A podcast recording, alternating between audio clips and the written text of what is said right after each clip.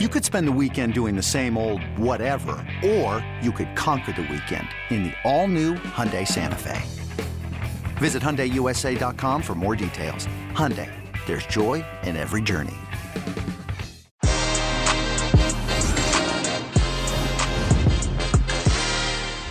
Chelsea are on top of the world. The reigning European champions travel to the United Arab Emirates as the favorites to lift the Club World Cup and are still very much alive in the Champions League and FA Cup and look for a lock for a top four finish in the Premier League. That's not to say, though, everything has come up roses for Thomas Tuchel in his first full season in charge. And I'm joined by James Bench, our very own James Bench, and a returning pal of ours, Allison Bender, to take stock of the Blues. Giggle Lasso begins right now.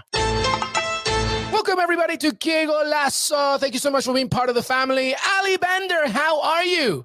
Hey, I'm great, thanks. Yeah, really, really good. How are you doing? I'm good. I'm so happy that you're here. And, of course, joining us, our very own James Bench. How are you, Jimbo?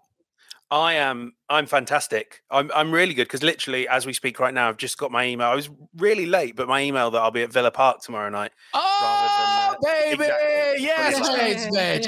I want all the videos. I want all the footage. I want you to be hugging Emiliano Buendia by the end of the day. Yes, James Bench. I love it. Are you excited or what? Wait. Is this your first time at Villa Park? No, but it's my first time since post-COVID, and I'd been a few times just as a member of the public, but haven't been since we got back to sort of normality. So right. I'm really looking forward to it because, you know, pre-COVID, Villa was a completely different club. But it should be fun. Yeah. Some Coutinho, some Emi Martinez and fun at the other end with Rafinha as well. Be a good game. Yeah, I forget Rafinha. It's all about the Villa, baby. I love it. I love it. But welcome, James Bench. Allison Bender, good to have you on the show. By the way, today is about Chelsea and the State of the Union ahead of the Club World Cup. But also we're looking about the journey that Thomas Tuchel has had in his first full season in charge with the Blues, the sophomore slump, maybe. I don't know. Some may say that. But before we begin, Ali Bender, I was talking to our producer, Des Norris, and James Bench about a very funny story, how I was tweeting about Eminem when my name came out, when he first came out. And, you know, I was at uni in London. Nobody knew about him, obviously, not that many people. And I went to a concert. There's like 10 people there. And then Ali Bender messages me saying, you know what, Louise? I think I was there too. You're a huge hip-hop head. Yeah, I absolutely love hip-hop. And I remember it really well because, like you say, it was like such a small room of people. And I managed to get myself to the front, which wasn't that difficult. And Eminem actually, like, spat. He, like, filled his mouth with vodka and spat it in my face, which sounds pretty gross. But at the time, I was so thrilled. I was like, oh, my God, I'm not going to ever wash. I'm a massive fan. And just hip-hop in general, like 90s hip-hop. I used to be a breakdancer, believe it or not. Oh so God, I've got a really soft spot for hip-hop and that kind of era as well. Ali Bender, that's why you're awesome. I love it so much. James, man, you're a hip hop head too, right? About you, you have a very deep music genre taste as well, don't you? Yeah. So I mean, kind of growing more and more passionate and into hip hop. But I mean, probably kind of when I was the age you guys were describing, I was a shy indie kid. Hard to believe now, shy indie kid. You know, listening to the Long Blondes and bands like that, you know, desperately alternative. I mean, still with the glasses that arguably I don't need and things like that. But yeah, you know, I mean, Kendrick, Kanye, for me, these guys are maybe not Eminem though. I feel like I missed the moment when he was it and kind of now he's maybe like a bit heritage rock act sort of thing. So, but yeah that absolutely. Like well, we're talking about 99, 2000 around that time when Eminem was first unbelievable. But you know what though? From Eminem in the 90s to Chelsea in the 90s and how far they have come since then, Ali Bender. Today is all about the Chelsea. Before we get into it, you did just have an interview with a very special former Chelsea captain. Yeah, it was awesome. I just spent like half an hour in the company of John Terry, so having spent a decade at Chelsea TV and interviewed him to the point where I was kind of bored of interviewing him, which is a really terrible thing to say, I know, but it got to the fact where you're like, can I just interview someone else? Like, because we say the same old things and whatever. But this felt so special because it's been such a long time and we were able to kind of take a step back and kind of reflect on it. And it actually got pretty emotional. And at one point during the interview, and this has never happened in my life of interviewing like 1,000+ footballers, He starts welling up. I start welling up. Wow. I'm practically crying. And then he's almost crying. And I was just like, whoa, this is big. But we covered some pretty big topics. I was like, listen, John, I don't want any cliches. We've known each other a long time. Let's get straight into it. There's some great stuff in there. My goodness. If you're a Chelsea fan, you've got to be following me on social media, at Ali Bender TV plug. But some of the lines he came out with, you are going to love them. I'm telling you. Declan Rice at Chelsea. Oh, what can I say? There's some exciting stuff coming. I mean, yeah, it's good. I'm excited. Bench. Yeah, go ahead, Bench. Yeah, you brought West Ham and Chelsea into the chat there, which... Declan Rice, by the way, what a signing he would be for Chelsea. And it's so funny. You know, I was talking to some people at Stamford Bridge on Saturday, and everyone talks about Declan Rice. And they were saying, you know, look, as Chelsea reporters, the player that Chelsea fans are most interested in, more than half the players at their own club, is Declan Rice. They just dream of having him back. Every time he comes, the cameras are always panning on him. Do you know what? I think it was a really good thing for him to go away and to be rejected by Chelsea, and to, you know, what he's done at West Ham is just phenomenal. Yeah. And he's just a great player. I love interviewing him because he's fun. Like, you know, you just saw his goal celebration the other day. He doesn't take himself too seriously. He's got to work on that one though, Ali. He's got to work on that celebration. You know what? These are the players that perform well, the players that don't have the weight of the world on their shoulders. They are enjoying their football. They play the way they play when they were 6 years old, and him and Mace together, like, we know they're best friends. Like, everyone knows that's no secret. Of course, West Ham are going to want to hold on to him. Of course you would. He's your best player. I get that. But I would love, I mean, I've called in the past Lukaku the missing piece in the puzzle, but actually I would say scratch that. Declan Rice would be and is hopefully the missing piece in our puzzle. There's a very funny moment in David Moyes' press conference, was it this morning or yesterday, where someone says to him, is Declan Rice £100 million player? And he just goes, the longest pause ever. And just goes, saw that. Yeah. No one think about it. I think he wanted to raise the price. I mean, Declan Rice, of course, would be... I think he's probably thinking, is he a £200 million player? Right, but exactly. As we're talking West Ham and former Chelsea defenders, we probably do need to address the really horrible... disgusting scenes that we saw on social media from Kurt Zouma, you know, staggering. And I think it really kind of, I don't know how you guys reacted. I've got two, well, my mum has two cats that are, you know, they are the thing that unites our family. It's really horrible to see. It was so disgusting. And do you know what was most upsetting? So I woke up, I always like go straight social media, it's what I do. And I kept seeing like cat throwing, cat kicking trending. And I was just like, oh God, which footballer is messed up now? Or I was like, who is it? And I just couldn't believe that it's a footballer I know personally, a footballer I like, I respect, someone who I would always describe as a bit of a gentle giant. Like, I literally... As I spoke to John Terry about it today, and he said, like, it's so out of character. But not only that, the fact that he thought it was a good idea to upload it himself and laugh about it. That's like, what worries me a bit. I just, it baffles me. And like, I mean, you know, we've got everything going on with Mason Greenwood. We've got so much going on right now. And I just feel like there's not enough people within football clubs and within football actually to take some of these young players and to kind of like almost like an in-house club psychologist that they can talk to. That's not the manager, that's not even connected to the club, to educate them. I mean, I know it's obvious, like this is like how you should just behave in life, but these guys, they are idols and they are respected by everyone, and it can put you in a foul mood because you want to love this player, but how can any fan of West Ham treat him right after that, right? Yeah, that's a really good point about having somebody in the club that can help these young players with issues that have nothing to do with the game. It's sometimes we forget that, as you mentioned, idols, superstars, they're in their 20s. Like, I'm not excusing what he did. I mean, I already shared it on Twitter. I think cruelty to animals is an absolute disgrace. It's inhumane. I think it tells you a lot about a person's lack of empathy. I think Kurt Zouma needs to answer a lot. It worries me that there was a child witnessing this, the psychological impact that it has on him. I feel that Kurt Zouma, you know, aside from being disciplined and the adequate punishment, he should be working with animal shelters as well to understand just how much.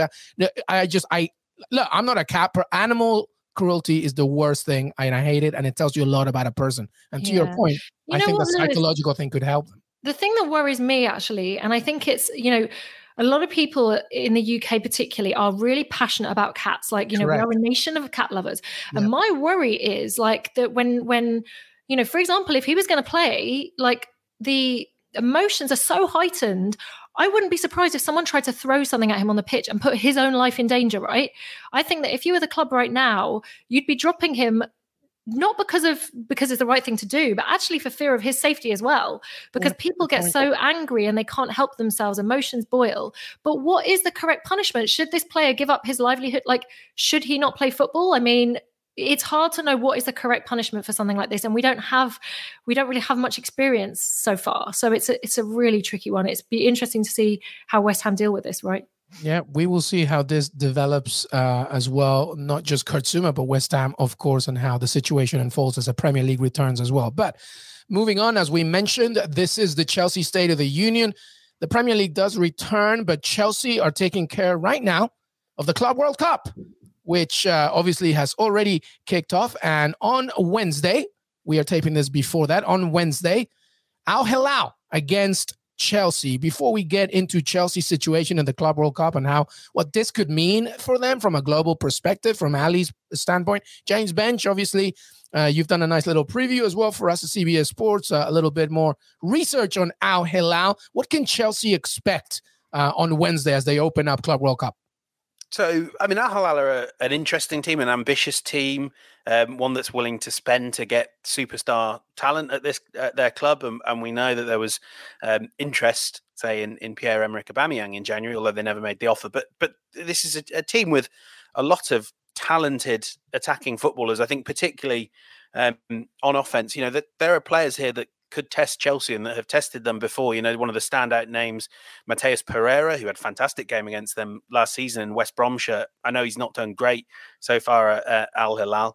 Another one to look out for, Odion Ighalo, who we all know from Manchester United days. He just made his debut in the previous round where they beat Al Jazeera 6-1, the highest score in the Club World Cup. And you kind of have to remember that we do see a lot of matches between minnows and bigger teams, so it's quite impressive that they ran up so many goals. So from Chelsea's perspective, and we've seen them look a bit defensively shaky compared to where they were a year ago, that there are players there to worry them. And I know you wouldn't let me finish this point without mentioning Andre Carrillo as well. Real pace and energy down the right flank, I would assume, for Al Hilal, which is correct, yeah, where Chelsea may well be a bit vulnerable, whether it's Malang Sarr playing there or Marcus Alonso.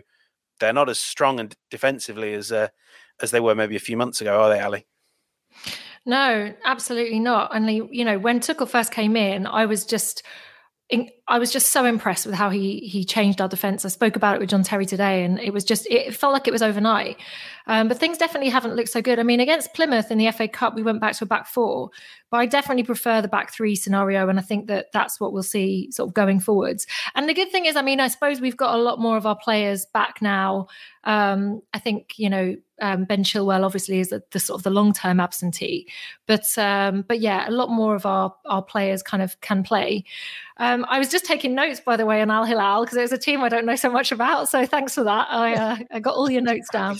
But no, I'm looking forward to this one. I mean, it's one of those games, isn't it? It's classic. If we win it, we'll go and talk about it being the best trophy around and how it's all about momentum and how important it is. And if we don't win or don't beat Al Hilal, then we'll just say, well, we've got other things to focus on, so we don't need to worry. So it's a kind of, I feel like we've got nothing to lose in this situation.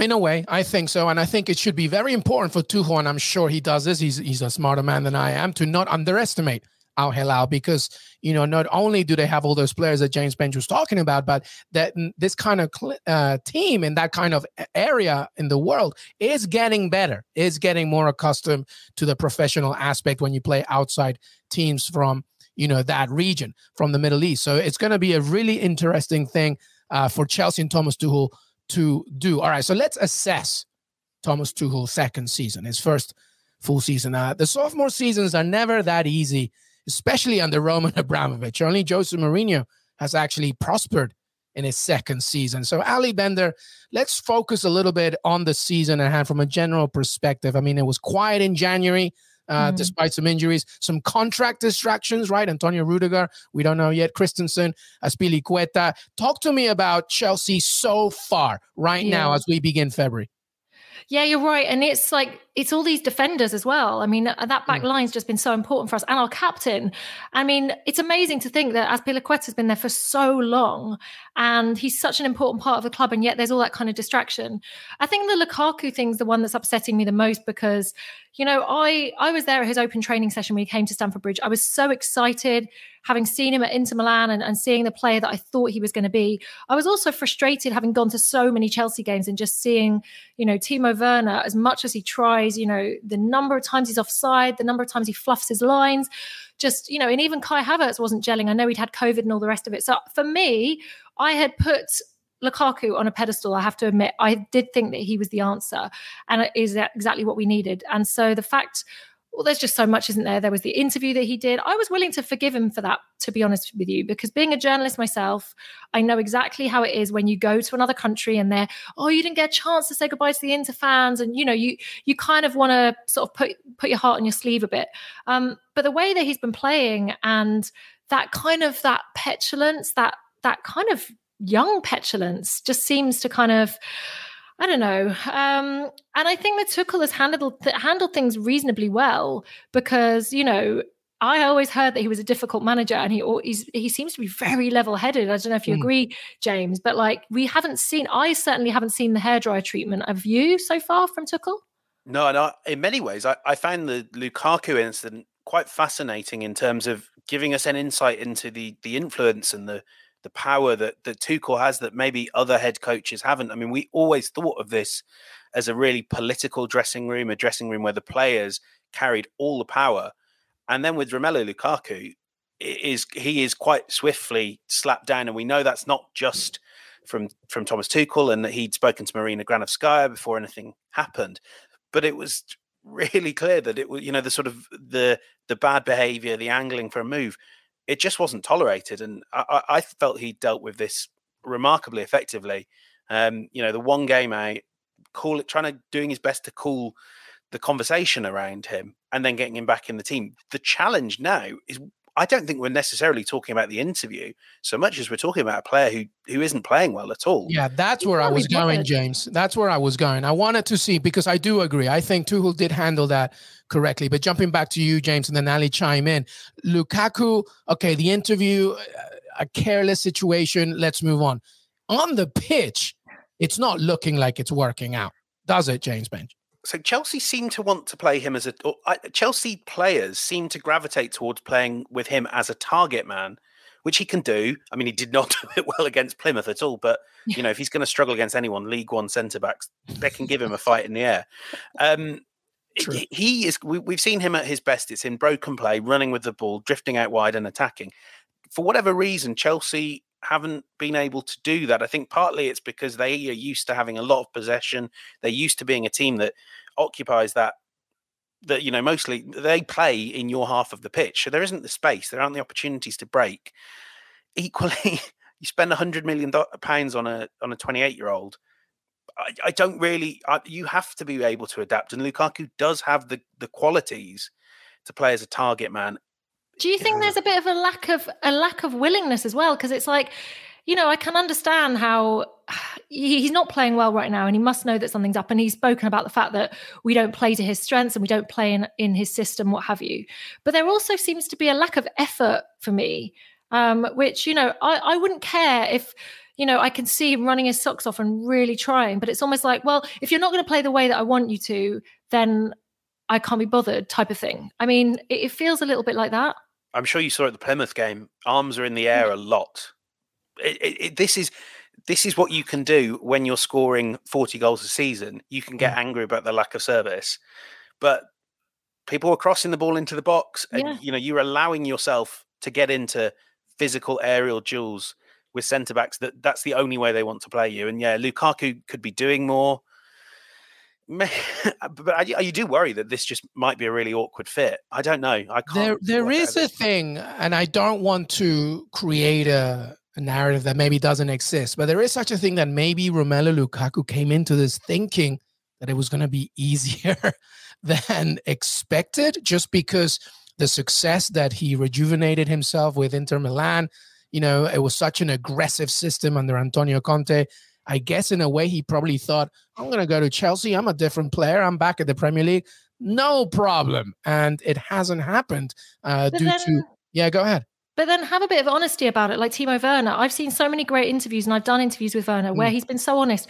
Like he actually said to, my colleague the other day, and it breaks your heart. He's like, the Chelsea fans, they support me so well. They seem to love me, and I don't do anything to deserve their love because I'm always messing it up. And like, how can you not love a player like that? That's so hard, you know. Man. Yeah, and with Fernando Torres, it's the same. Like, he was screwing things up and Chelsea fans were still behind him. And Chelsea fans are willing to back Lukaku if we can see that he's you know, trying or caring. You know, if he was to come out in an interview afterwards and say, listen, this is frustrating for me as well, right? I wanted this to be better because at Inter Milan, you know, I was playing two up front. It was working really well. Like, do it in a way that endears yourself to the fans. Don't do it in a way that sounds petulant. And I don't know, it's really hard. I don't even know if Tuchel knows what is the answer because we've got so many different options up front. And, you know, it's almost impossible to figure out. I mean, I was trying to pick the starting 11. I'd probably go Kai, Werner, Mason Mount as a front three. I don't know. I mean, it's tricky to know, isn't it? But yeah, we don't know our best 11, and that is a worry at this stage of the season. It's a worry, but I think what's encouraging is the fact that you're in it in every facet of the way, right? The FA Cup as well, the Champions League, of course. So all it takes is that one game to completely change the rhythm and momentum. And with that, we're going to take a break. When we come back, we will talk about that. Chelsea and overall the expectations for the remainder of the season. And of course, a little bit, because this is a US podcast, Christian Pulisic. I would love to know what Ali and James think about Pulisic's situation because it is kind of split, definitely here in the US. Giggle Lasso, Chelsea, State of the Union. We'll be right back. eBay Motors is here for the ride. Remember when you first saw the potential? And then through some elbow grease, fresh installs, and a whole lot of love, you transformed 100,000 miles and a body full of rust into a drive that's all your own. Look to your left. Look to your right. It's official. No one's got a ride like this. There's nothing else that sounds like, feels like, or looks like the set of wheels in your garage. With over 122 million parts, you can make sure your number one ride or die stays running smoothly, so there's no limit to how far you can take it. Brake kits, turbochargers, engines, exhaust kits, roof racks, LED headlights, bumpers, whatever your baby needs, eBay Motors has it. And with eBay Guaranteed Fit, it's guaranteed to fit your ride the first time, every time, or your money back. Plus, at these prices, well, you're burning rubber, not cash. Keep your ride or die alive at ebaymotors.com. Eligible items only. Exclusions apply. Selling a little or a lot?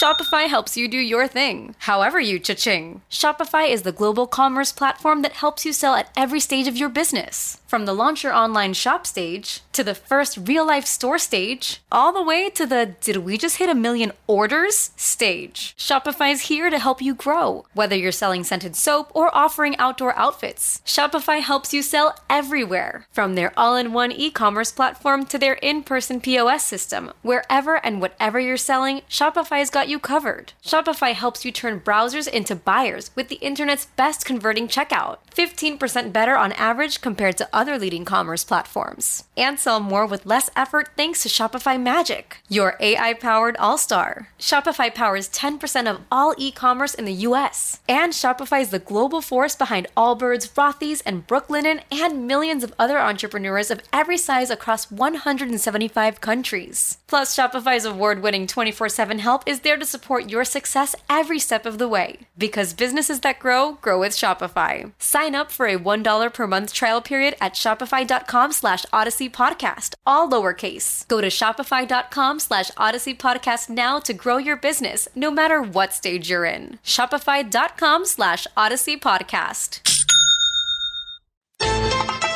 Welcome back, everybody. Giggle Lasso, Ali Bender, James Bench, Chelsea State of the Union. Hey, James, I know that you're not really an NFL fan, are you? You know, are you going to watch the Super Bowl?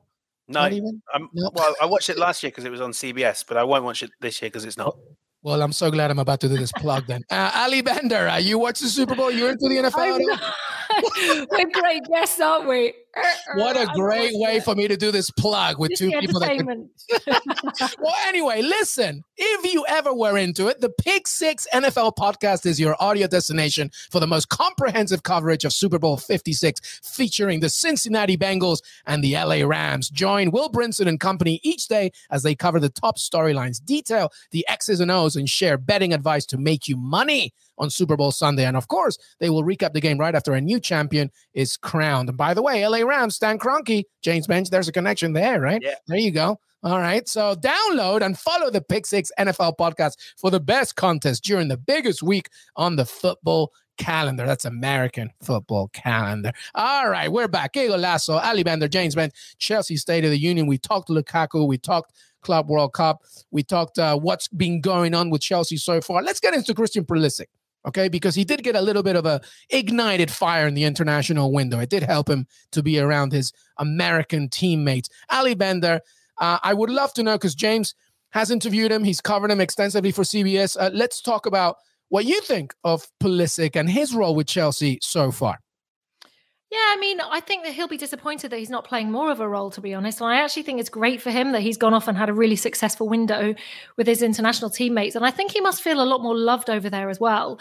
It's not that he's not loved here. It's just so much that he's not had the opportunity or the chance to shine in the same way. I mean, he has had a bit of a stop-start time with injuries, obviously. It's never good. But, you know, we all sort of thought that under Thomas Tuchel and, you know, he'd been so good in Germany that we kind of... I think we did expect a little bit more from him, but I'm not to say that's not to come. I actually still think there's a lot to come, and I think there's going to be a time that we're going to be very excited about Pulisic. He's not done himself any disservice, to be honest with you, in the same way like we're talking about Lukaku, but he just perhaps hasn't shone as much as maybe we were expecting him. I don't know if you agree with that. Yeah, I would agree with that. But as exactly as you say, Alison, there've been moments, and like, you know, go back to the post-lockdown end of 1920 or whatever that season was, when he was, you know, one of the best players in the league, and if he'd been able to stay fit, Chelsea would have won the FA Cup final. But that's the point, is that he can't quite stay fit, and there always seems to be something that's stopping him from getting that run of games. And it was really interesting. In his press conference before the Plymouth game, you know, Thomas Tuchel was talking about, I'll need to check with the doctor because he's gone from 0 degrees Fahrenheit, yeah. Was it, Luis, in Minnesota? Yeah. It was freezing. I mean, the big argument... One of the players had hypothermia in that game. Two of them. Two Honduran players had hypothermia and they couldn't play anymore. I mean, you know, the big argument here was obviously why do that? And Greg Berhalter was saying, well, we have to play...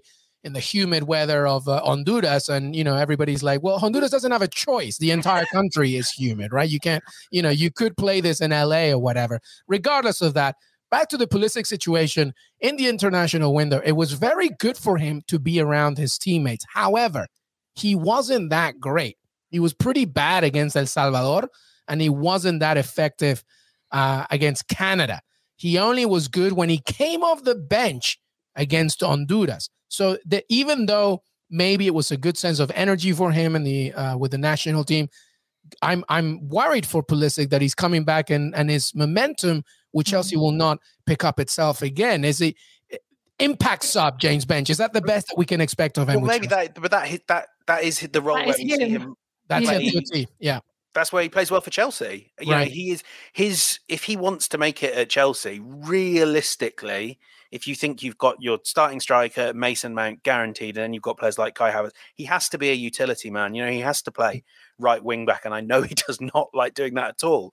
But that's the level he's at. He could go to any team just one step down and be a star, be a regular starter who makes really telling contributions. But he is at, and we'll come to talk about this, he's at a team that realistically can aspire to win not the Premier League this season, but the Premier League in many seasons, and win the Champions League. And that means that great players like Pulisic are super subs, are utility players. And when you look at his... I don't know. Sometimes I think I try and read too much into body language, but I do think it's important. I think you pick up on those things, and you do get the feeling that he feels that he deserves more, perhaps. You know, when you see how he's kind of looking, and it's interesting actually. You say about, you know, overall perhaps he had a bad international break, but it's funny how the headlines just kind of talk about that goal, and everyone's like, you know, all the Chelsea following are like, yeah, Pulisic scored. He's had a great international break. So in a funny kind of way, maybe some of that negativity, although it will affect him personally, it hasn't kind of come back here in quite the same fashion. But yeah, it'll be interesting. Oh my God, James Bench. What are you calling him? What did you say in your private chat? He's who? I mean, maybe people here aren't aware of this, but he was referred to in, I believe, an episode of Storage Hunters. That's true. Yeah. Pawn Shop or something. It's kind of like Antique Roadshow, kind of like equivalent. Yeah. And the presenter was trying to sell a frame picture of Christian Pulisic, and the correct description was James Bench. He's the LeBron James of soccer. Wow. Wow. Oh my God. I love it. I love it. I love this intercontinental mishap, especially with Pulisic. All right. Well, listen, we're nearly done here. We wanted to end. I mean, it could be on a good note. I guess optimism is always the best way to go. Just Chelsea and these two guys, their predictions for the remainder of the season. There's Lille next in the Champions League. That's not going to be easy.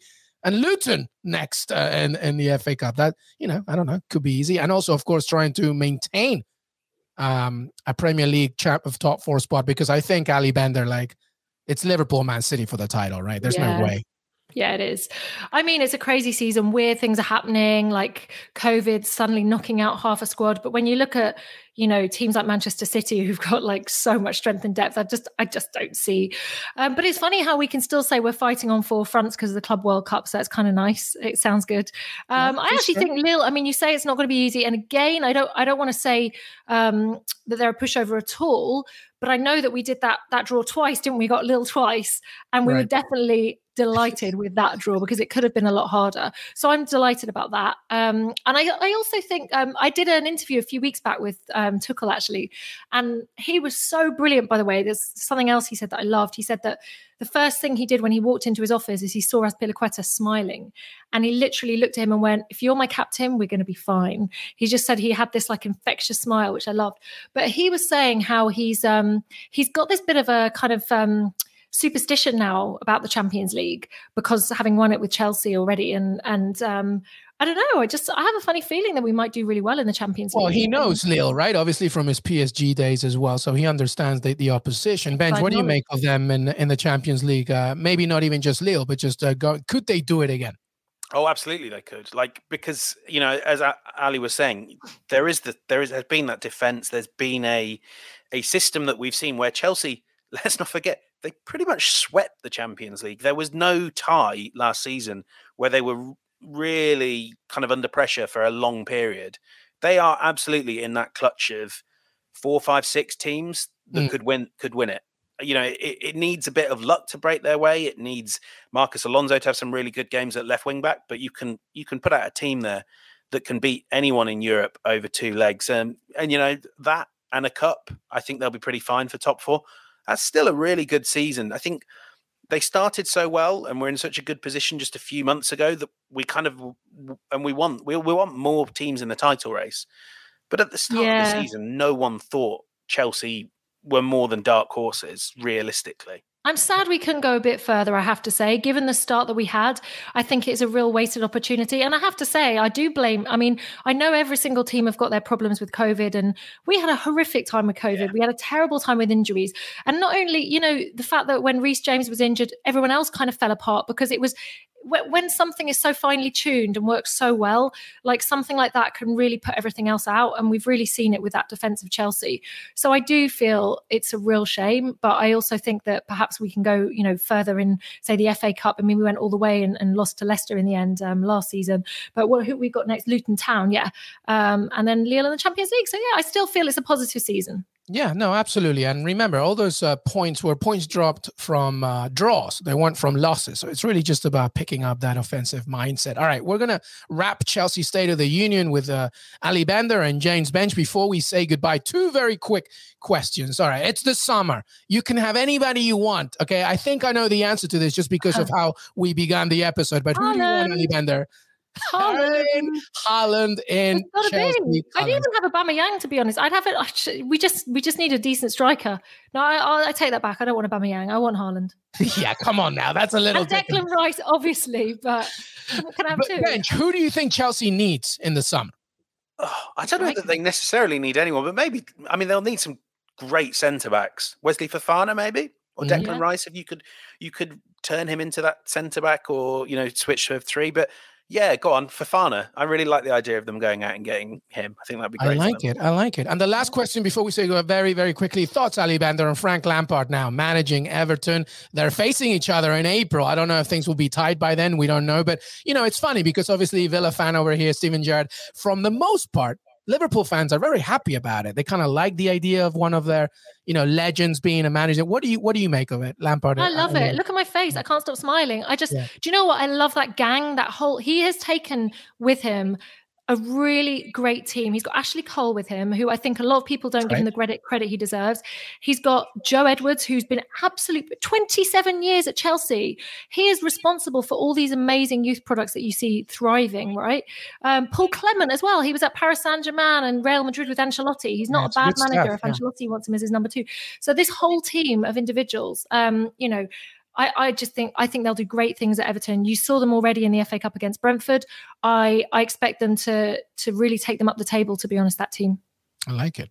Hard one to read. I hope he's a great success, because I think the Premier League is worse without Everton in it. But maybe this is the moment where and I think where Lampard will learn a lot about management. He did amazing work for the long term at Chelsea, but Chelsea aren't a long-term club.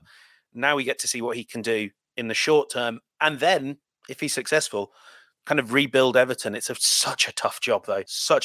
They've got some great players now, though, like Van der Beek and Ali. If he can get the best out of them as well, I just feel like they've never played as a unit, as a team, Everton.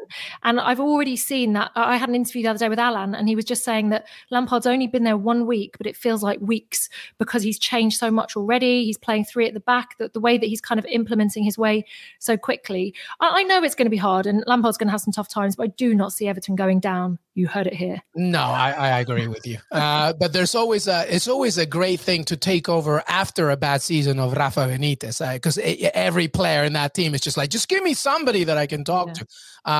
By the way, Football Manager, back when I was at uni, Lampard was a manager, Wayne Rooney was a manager, Gerrard was a manager, and now it's coming to life. It makes me feel really old, Ali Bender, unfortunately. It does, doesn't it? Do you know, I was thinking that today when I was interviewing John Terry. It's so crazy. I look around the Premier League and these are all the first players that I interviewed, crazy. And it's just, it's nuts. But it's really nice to see them all doing well. I love seeing Steven Gerrard at Villa. I think he's doing a great job. He's a really serious guy as well. I think a lot of people can say they're a soft touch because they're a player. But actually, if you read some of Lampard's rules about, the fines that he imposes when they're late for training and that kind of thing, there's no messing around. And Lampard was one of those players who used to go out onto the pitch doing extra after training sessions, and he will demand that of every single one of those players. And I think they need to show some fight. Perfectly said, Ali Bender. Thank you so much for being here. By the way, you heard it here first. Ali Bender TV, right, Ali? Is that where we can find you?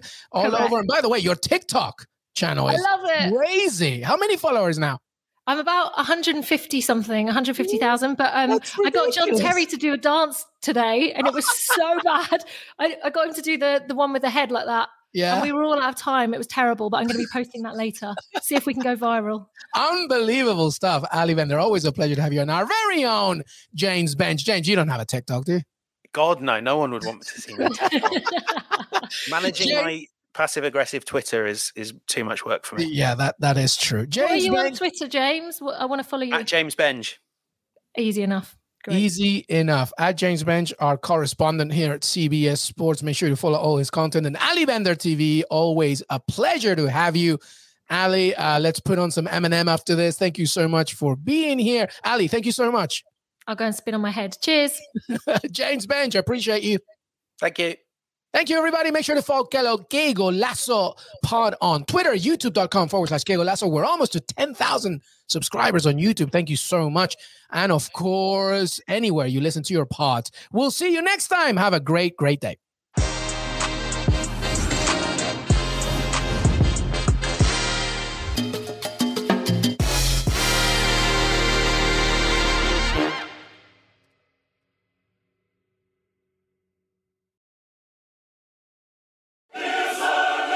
can now relive the best moments of the UEFA Champions League 24/7. The UEFA Champions League channel is a new 24-hour streaming channel serving non-stop goals, highlights, and full match replays from the world's most prestigious club competition. Reminisce on your favorite moments, legendary players, and brilliant goals with the UEFA Champions League channel streaming around the clock on Pluto TV and the CBS Sports app.